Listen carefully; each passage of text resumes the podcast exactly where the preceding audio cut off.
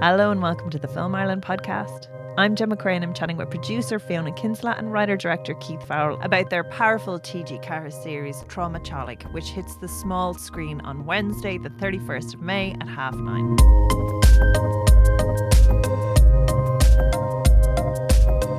So, thank you guys so much uh, for chatting with us. No problem. Thanks for having us. It's just a really beautiful show, um, so poignant. Uh, you just did an amazing job. Yes, thanks very much, and thanks for having us on. Appreciate it. I want to just say, just the the stuff that you guys are covering in this.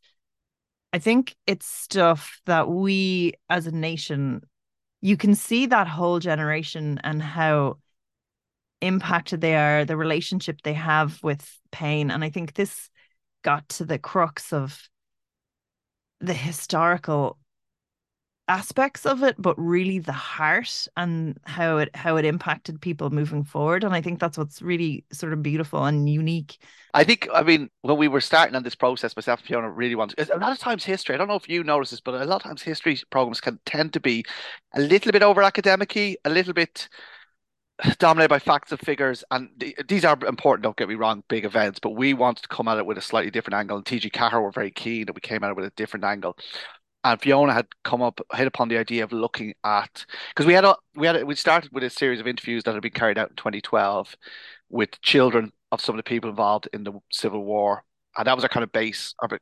And 1916 and 1916 actually you're right yeah carried out over children involved in 1916 and the interviews have gone into other parts of their lives eh, in during the revolutionary and, and civil war period um, so Fiona, I, I, mean, uh, we were trying to figure out what's this story, and I think Fiona hit upon the idea of this trauma because it was evident from these interviews that there was legacy issues going through then into that next generation, and and that's kind of how the story kind of evolved. Um, and then of course Fiona then had took that and let Fiona talk a bit about that process of developing it and, and making it work and kind of getting it over the line with the broadcaster. So, would you, Fiona, have been involved with putting together the pitch and then structuring it with them? Is it a no- negotiation or is it a call out process? Tell me a little bit more about it. So it was part of the TG Ceathair BAI uh, call out process for 2021. And it was basically uh, Bruno Timon came to us. He had um, started to uh, to make a documentary called Páistí na Réabhlóide, which is Children of the Revolution and he, he had to stop due to family circumstances. So he really wanted to finish it. So he came to us with um, all of these interviews that he had shot, and um, we had a look at it. And I met Breen for a chat, and I was trying to figure out the best way of using these going forward because they were essentially meant for the centenary of 1916. And obviously, we couldn't make a documentary about that because that's already been done. Um, so I just had a, a conversation with him, and it was very obvious as well that you've got like these first-hand accounts. Um, and at the same time, I was watching Transparent, uh, which is a, a, dark comedy series, but it also tells the story of intergenerational trauma from the Holocaust, and that's i thought well nobody's really ever really explored that from the irish point of view from the point of view of the civil war.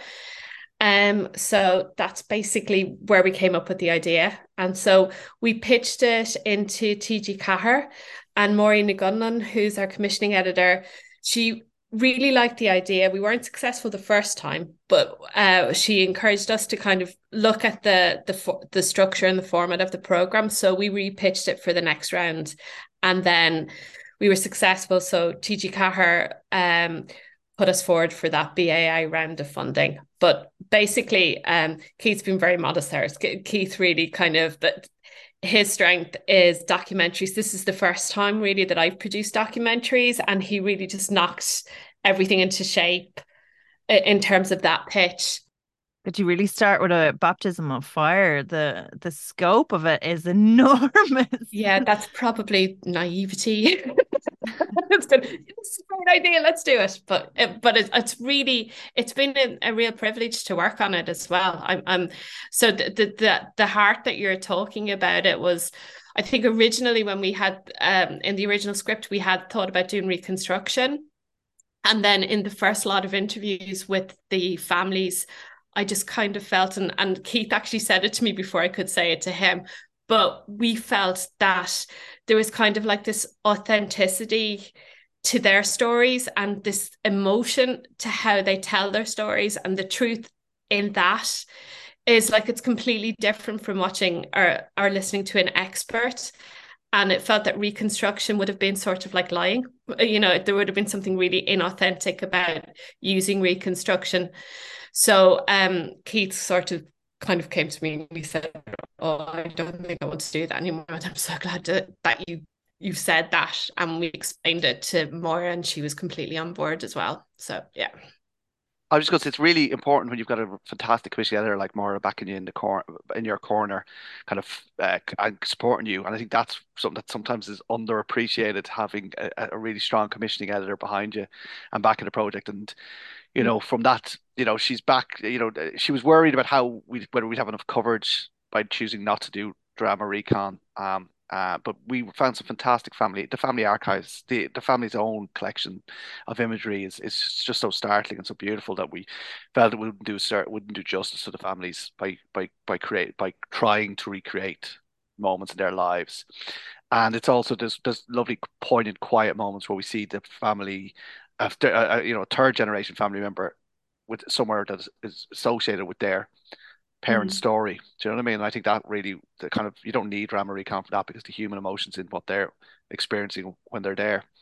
Um, so yeah, it was it became very clear to me uh, during that during that first day or two of interviews that I didn't think recon was the right way forward. Um, actually, after we did the first family interview, I was like, right now we can't with Audrey Dalton. It was kind of Audrey. We interviewed Audrey first, um, whose father Emmett Dalton was beside Michael Collins when he was shot, and I, I and it was after that I was kind of him and thinking about it, but we'd kind of gone down that road, and it was only a little bit later I said, no, we got we can't do can't do drama recon. It won't work for this story. As a viewer, one of the most poignant moments is I you can see when they're telling their parents' story, they're starting to understand a little bit or they empathize more now maybe than when they had when they were younger. Like there's just there's a processing of the trauma.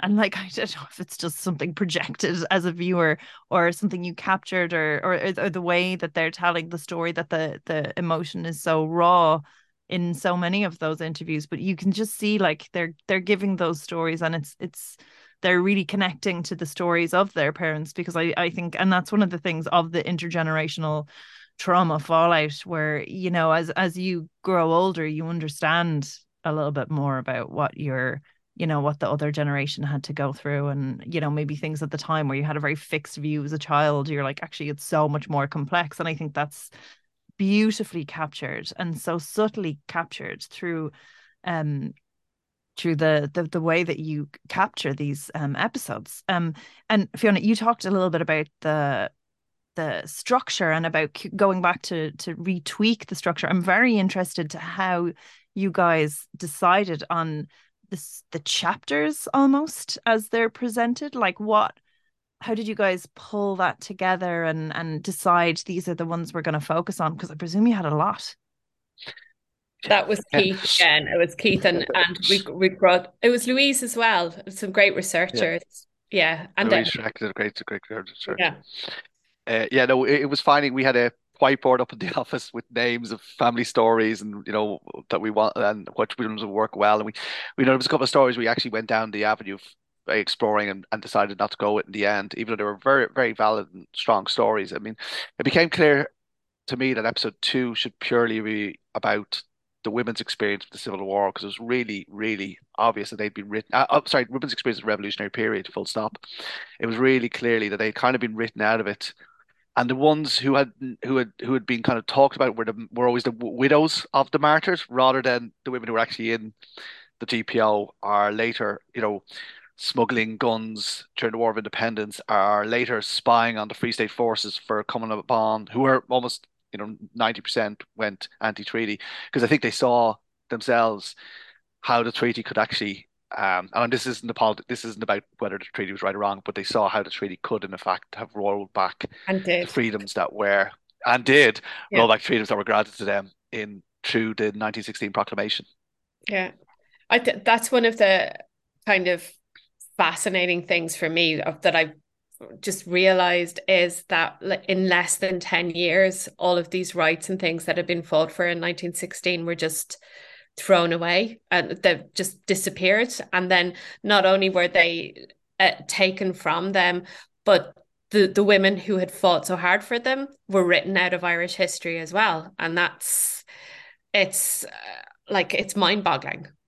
Um, and, yeah. And, and, and definitely about that control over women and how systemically it's there and how you know it's all hands on deck and we need everybody and we really appreciate your service until you know the war is over and then we go back to business as usual and then you go back in your box you know? And then like i mean that has happened with you know world war ii all those women making ammunitions in the factories and then there's you know kind of sold the the the modern dream of like a, a modernized householdhood and, and that's where you're supposed to go back to and it's just it's just systemic yeah, I mean that Mary talks about that brilliantly. Mary McAuliffe is a brilliant academic, and we're, we're checking out her work. Um, and she talks about that the cause of freedom was was was wrapped up with the women's. Uh, Countess Markievicz talks about the three great causes, which is the the cause of the worker, the cause of the woman, and the cause of Irish freedom. And the worker and the woman were quickly dropped by the Yeats, as Yeats described it, middle class Ireland. You know, fumbling with the greasy greasy penny in the till. Yeah. There's there's in episode one there's um a photograph of the first Dáil and there's I think four women in it and then a few years later there's a photograph of the neck of the Dáil and there's only one woman in it and then a few years after that there's no women in it until the 50s. Yeah. That that's Countess Markievicz in that photo and she dies at 27 mm. and then there's no one in when she dies at 27. You know, and it is it's shocking. It is absolutely shocking. And I, it was funny. I was at a funeral of a woman who was a barrister, and she this and in seventy one she got married and had to give up. So it, it isn't that long ago that you had to give up your job when you got married. The marriage bar was still in place. So it just shows you for 50, 60 years of the Irish state, these the the the, the kind of the betrayal continued. You know from home rule to Rome rule. we know it well. Um, but you were saying as well that the like the stories that you picked and you couldn't always go with all of them. I'm curious as well. I know it's so long ago that the key players have passed on, but was there any conflicts there? You know, like I mean, it's such a fraught history and and you're telling sides. Was there any difficulty that you guys sort of came across um legally or just ethically in presenting these stories? I mean, there's maybe one or two stories that we had to drop or contributors that we had to drop because they just didn't want to take part and they didn't want that that, that story told or revisited. But for the the rest i think we were always really conscious of how we approached it as well. And we're always such being transparent was incredibly important to us. And bringing the families along with us is also important to us as well. So um so no, because I, I, I think that anyone who wasn't comfortable being part of it, that that that their story just wasn't told. That's probably the right answer to that, isn't it, Keith? Really? Yeah. Yeah, yeah, that's fair. Mm because it's just interesting because again like it's so and you guys get such um beautiful uh interviews from like the, the kids from everyone involved i'm just how do you build that rapport because i do like a, a, generation as well you're kind of told not to talk about your feelings. Would you would this be something you'd have to spend a lot of time with them where were were they kind of eager to open up and, and have the stories you know be documented or did you find you had to kind of dig? No they, they wanted to tell the stories i think. Yeah. and in some cases i think like they were just bursting to tell the stories too that the um which is brilliant that we can give them that platform as well. And also, Keith knows this history inside out. So, like, he's really great at developing that rapport as well. Yeah, and it was a mm. case as well. I think you know we did talk to everyone before we filmed it. We spent I spent a good bit of time. Uh, Louise, the researcher, firstly spoke to them, and then we would do a second call, Zoom call with uh, myself, Louise, with the person and talk to them. So we kind of knew what they were going to talk about before we sat down on camera. And we then, beforehand, we kind of went through what kind of questions we'd be asking we reassured them. And we made it because it's a very intimidating thing to have a camera shoved in your face. So we made sure we tried to make it as as as as um uh painless as possible. Um, some people took to it like completely natural. I mean, Aidan Larkin probably missed his calling as an actor, to be totally honest with you, because he's just a natural in front of the camera and visually he's a very striking individual himself. He he looks great on camera. Um, um, and uh, so some of them came naturally. Some of them, some of them found it a little bit harder to to to to to, to get into the flow of the interview. Um, but once it happened, once they were there, it kind of it went it, it, kind of went organically, and, and I don't like overanalyzing, so I kind of let the questions flow a little bit and see where where the answers take us, um, rather than trying to be very specific about I want this and I want that. Um, because I, I that's just my interviewing style. It's just the way I've developed over the years. But everyone has their own different way of how they want to do it. Um, but it seemed to work well for this project. And there's so there's again it's it's so structured and and you kind of cover such a, a, a such a, a great scope of things was you you said you dropped things maybe because they weren't panning out but were there any darlings that you had to cut for time or because they didn't fit in thematically yeah, the one I'm cutting at the moment, I'm gutted about. We went to Israel and filmed with Daniel no! Briscoe. Yeah, who's, who's, yeah. No, we, are keeping it in. Don't worry, we're not cutting that. But there's yeah. a great story that came out when we were filming in Israel, and we just don't have time to fit it into the story because his story, this Daniel uh, Daniel Briscoe's grandfather, Robert Briscoe, was a fascinating man. I mean, there's a documentary in him on his own, and it was a case with him. It's like, what story? What you know? There's so much going on there including you know his work trying to rescue people out of uh, smuggle people out of Germany during the Holocaust to his uh, role in stopping a civil war in Israel. And it kind of was a case of what can we and, and never mind his own backstory as a refugee as the child of a refugee escaping pogroms in Russia in the late 19th century settling in Dublin the father building a family you know living on the quays not far from where we're editing right now to you know going into politics you know, being the only Jewish person in in the Dáil for a long time, um, and being the only Jewish person involved in politics. Uh, and uh, and so find trying to find his fit some of his story is really hard. The same we have the same issue with um, the story of of of Kathleen Browne, who we feature in episode two, because Kathleen Browne in the 30s is really involved in trying to stop the Constitution, trying to you know get rid of the um, uh, the, the, parts of the Constitution that are uh, restricting women's rights. And again, we just couldn't fit that in. We we we we allude to it, but we couldn't go into her role in that. I mean, she also was a blue shirt, which we did not, and slightly fascist, which we also didn't want to go into. but you know, there's there's bits. I mean, again, it's something we couldn't get it fit in because that I thought was quite interesting as well. Her move from being quite left wing pol- politically in the 1916 to 22 period to moving to the right, which I know happens as you get older. Um, so the, uh, there's stuff like that that you couldn't we couldn't fit in because we just didn't have time in each episode, you know. God, and there's um, such a wealth there. So you um have a feature coming out yourself, Keith. Can, yeah. So there's there's plenty to mine in here. I would watch a series. Uh, if if you're talking about dramatizing sections, are you tempted at all to you know I'd love to do the Ryan. I'd love to do the Ryan's daughters as a drama. I think it's it's just they fascinate me completely. The Ryan family feature in episode two.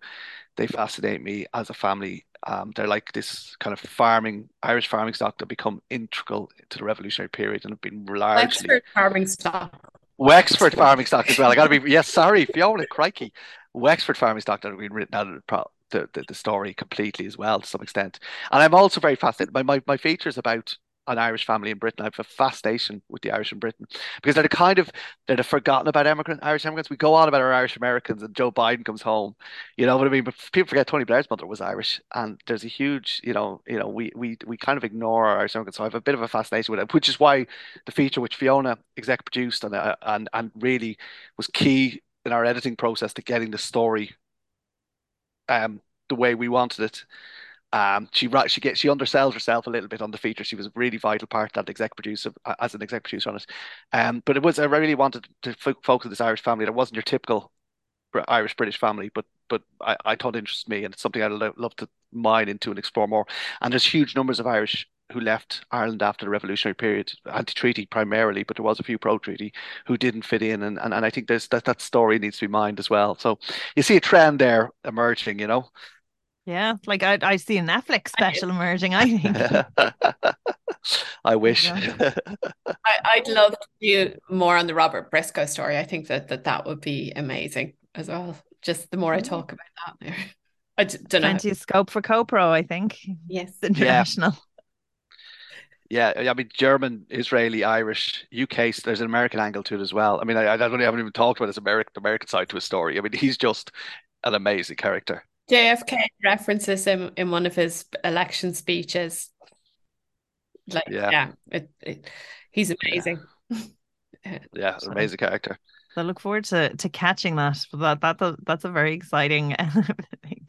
So there was um you guys have a lot of stock footage, you have a lot of coverage, you have a lot of um like beautiful caught locations um and and you went to Israel. How do you manage a budget and to get all the stories told so visually and so wonderfully on top of all this?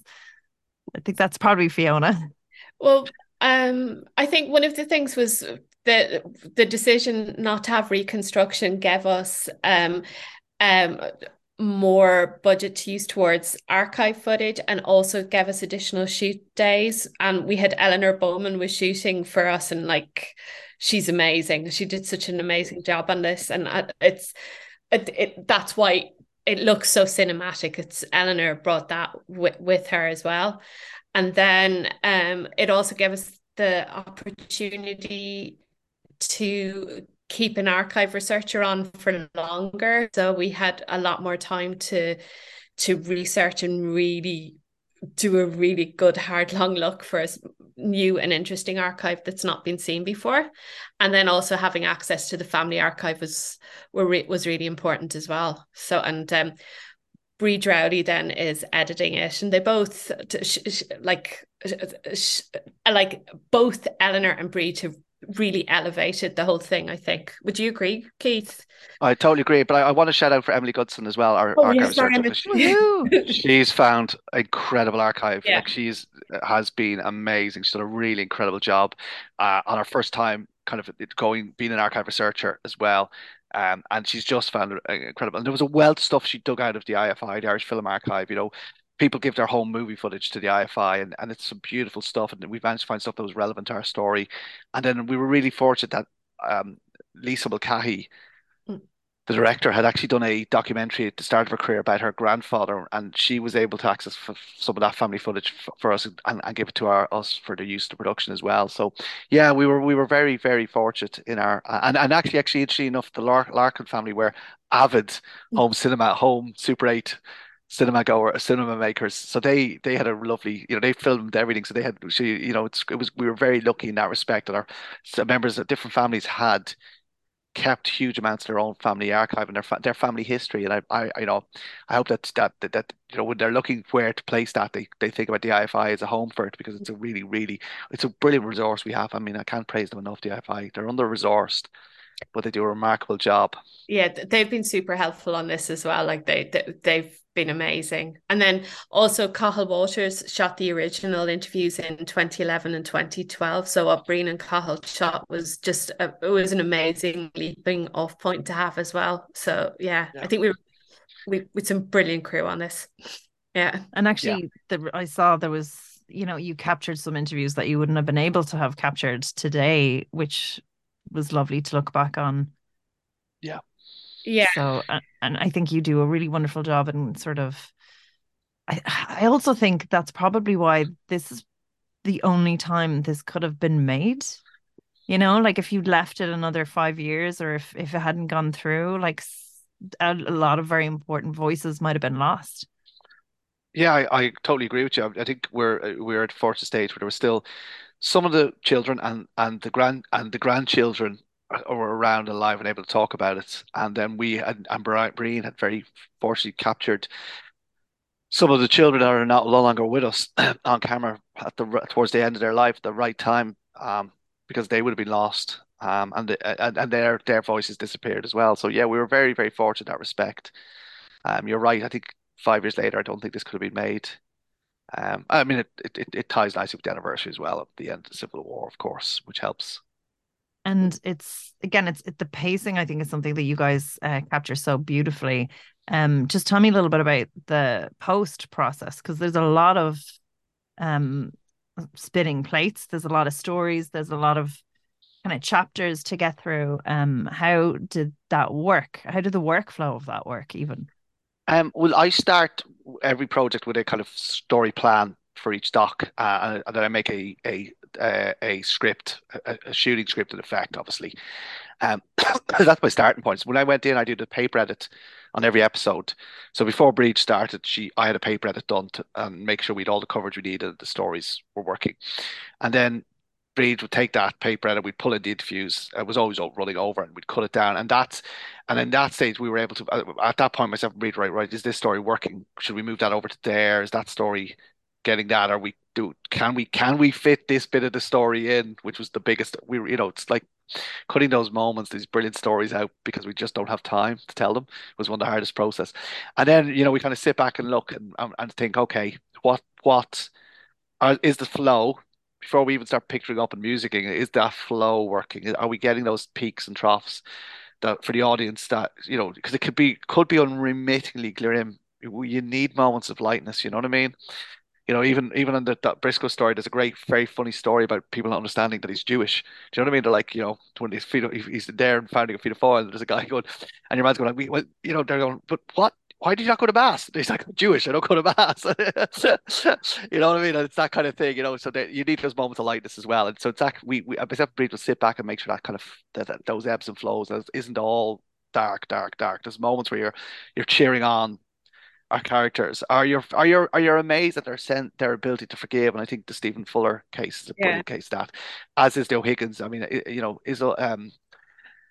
Una, Hig- Una Higgins O'Malley's stories fascinating. I mean, there's two really interesting stories of you know t- severe trauma within their families. Um, both yet managed to find Stephen Fuller as a victim of state-sponsored, you know, um, well, not terrorism, but uh, what would we call it, a a a a um extrajudicial killing, attempted extrajudicial killing, and a war crime, is able to forgive the people and work with the people who who may have take, taken part of that. And then Una Higgins O'Malley is able to forgive the people who who murdered her father uh, uh, in the name of the Republic. And not only that, then begin and try and use her loss to heal rifts in a, the conflict in Northern Ireland, which is an extension in itself of the Civil War. Do you know what I mean? Una O'Higgins O'Malley, her story goes back to her grandmother, who like that that it goes back that far in the family that uh, she probably knew who had assassinated her husband, but she never spoke out about it because she didn't want reprisals or retaliation. I think it's amazing. Yeah. Yeah, I mean, there's so much tragedy in that family. For you know, Kevin O'Higgins' father is murdered during the Civil War. Kevin O'Higgins is murdered in 1927 when the war is long since over but obviously the bitterness still remains, and and yet to be able to you know forgive twice is it's so remarkable. She lost her husband, you know, and, and it was led by Mrs. O'Higgins, Thomas uh, Kevin's mother, who that idea of forgiving forgiveness was led by uh, uh, Una's grandmother it's carried on by Una's mother, so that's Kevin O'Higgins' wife, and Una took carried it on into her life and, and lived by those that, that idea of forgiveness. And she experienced some some very traumatic moments herself on that journey. Um, you know, she discovered that one of O'Higgins's killer danced on his grave. So, you know, and that kind of that must have been very traumatic for her. You know what I mean? But she, at the end, she was able to put that behind her and but it's so close to home for everybody. Do you know, like Ireland is a very, very small place, and some of these towns are well. That's why you, you, I think there was there was one anecdote about about one of the killers and an assassination. You know, kind of revealing afterwards what the last words were, and it was very poignant. Like it was a very beautiful like scene for forgiveness that you know we want to move forward. And i think i think in in some ways even though some of the stories are like grim like so grim like i'm still i'm still sort of haunted by um about where where people were describing the the the the trees afterwards and and the substance oh, yeah. left on the trees. Like i still was thinking about that days afterwards. But then i think there's a real humanity and um and, and a sort of healing process that that is in process as well um from like that that is and a hopefulness in the in the tone of that. I just wonder was that like something that was conscious that was that you were aiming towards? Um, I think in the when we were doing the research process, myself and Louise were thinking we, you know, particularly episode one, we needed to get that sense of reprisal and reconciliation. Reconciliation was always that, even though it is the, the title might be called reprisal, it was really reprisal reconciliation. And it was about getting on and understanding that that that power of forgiveness was so so important. And then episode two, we look at the power of healing within. You know, we look at one family split by the civil war, which was such a common thing, and we look at the power of healing and and the power of being able to move beyond your traumas. Uh, and in episode three, which looks at the disillusionment and people who had, you know, there's a great story, Moira MacSwiney Brugha, who's lost her father was Terence MacSwiney. Her mother basically pretty much abandoned her in Germany, and, and when she returned to Ireland, um, there was a court case over her, and she uh, chose to stay with her aunt, and her mother refused to speak to her ever again. And yet, even in that, there was she, uh, her husband Rory Brugha, who was Cathal Brugha's son, there was this sense of uh, working for something better. You know, Cathal Brugha had joined the IRA. Moira MacSwiney Brugha was well aware of her background as a martyr and could have used that for Republicans, but she what, what she didn't want anything to do with it. She wanted to, you know, they they became um, pillars of the state in effect, but also pillars of that idea of moving beyond that. And there's too much bitterness, and even today, there's still this legacy of civil war that some people carry on and it does nothing but spreads hate. And I love the fact that there's they were able to move beyond. You know, there's these really great stories of redemption, not redemption, that's the wrong term to use. Really great stories of being able to take that trauma and turn it into something positive. Whether it was, you know, Briscoe using his experience as a gun runner to save lives, Keela composed the music. They did incredible job. So that it's kind of very haunting. We wanted something that wasn't your typical history television music, which is often very bombastic. And Keela created these beautiful, this beautiful haunting piece pieces that kind of I think really tie the stories together in the three in all three episodes. Um, and the other key thing is Elements, who are our post production house, have done a really fantastic job. You know, there's a lot of archive to ingest, there's a lot of material to ingest. They've just been brilliant at taking everything and making it work for us and making the workflow work and it's it's very like again the, the pacing is great it's very exciting to watch and actually fiona i want to talk to you a little bit about um you have a lot of very you mentioned Breed, Emily, Lisa, you've strong women behind the camera. You focus a lot on um strong women in the narrative. I'm I'm just curious, is that is is that are you uh Keith a natural feminist or was there women at play behind the scenes as well engineering that? I think um when we were putting the crew together and when we were researching the stories, that was definitely at the back of our mind to make sure that we had that we that we told women's stories and that we had women on the crew as well. And um, I think that's how both of us would approach any project. Just make sure that there's kind of equal representation in front of and behind the camera. Um, because I think you need to do that in order to tell good stories. Yeah, definitely. That's it's very strong throughout it. That that strong female narrative, like episode two, especially, I think does a really nice job. But even your experts, yeah, you've got like strong authoritative voices of women who are experts on on the field, telling these very um human stories with a lot of empathy as well, which was lovely. Yeah. Yeah, and, and I mean, I've worked with Breed before. I've Never worked with Elder before, but um, Fiona sang her praises, and my brother Colin's a location manager and worked with her, on Lisa Mulcahy's uh, feature first first feature film. So I knew her by reputation, um, and uh, was really excited about getting an opportunity to work with her. Her stuff is visually very interesting and very stunning, and it, really lifts elevates the film a lot. And then the other thing, I mean, Breed and myself have a good work relation. We'd worked before, so I kind of knew that in, in, the edit, it's kind of useful to have somebody who knows your shorthand as well.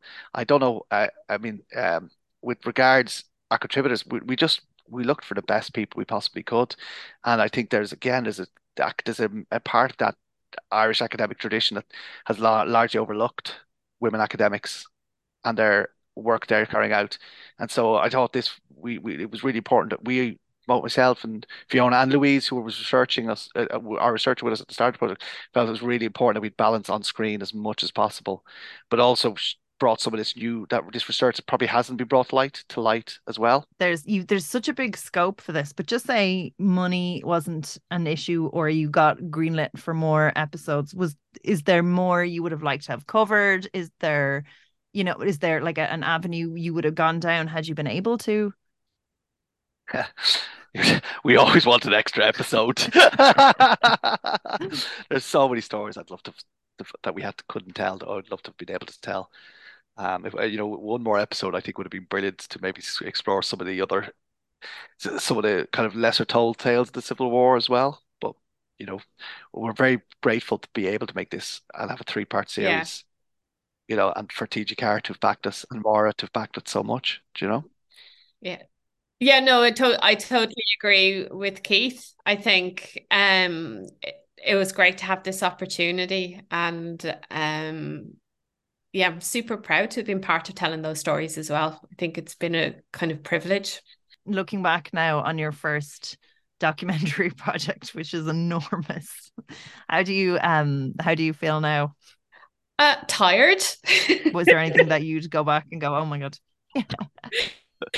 uh, there's definitely I knew forward what to expect and how I would change the workflow a bit more. Um, but I, I I've learned a huge amount on it. But um, that would be the only thing I would change is to how I would tweak the workflow, but nothing else. I think we had an amazing crew. And as a, a, sort of production point of view, what would you see as being the number one um, differences and adjustments going from one format to another? Um, I I think um timing on getting scripts transcribed i think that was a huge thing uh, that uh, um i kind of underestimated. Um and i i kind of i'm used to more working on scripted content so i look i work on it the other way around so that was a bit of a that was a learning thing for me. Yeah, I think when you're the when you're because uh, I've having done doing worked on both, I think the key that that, that some people don't really struggle. It can be people don't realize how hard it can be in documentary making because the story can evolve in a way you never expect, and things can you can discover things that you've never planned for, but you kind of have to adjust for and, and work towards and change as you're going along. And I think that could be the biggest challenge sometimes is that is that sense of oh, you know when you got a script, you kind of know where A to B is going to be. You know, you know how to get from A to B, but with documentaries, sometimes you find yourself at C instead. And is there anything now? What would be a natural progression from this for you? Would it be um, a part two for the series and go back to the era?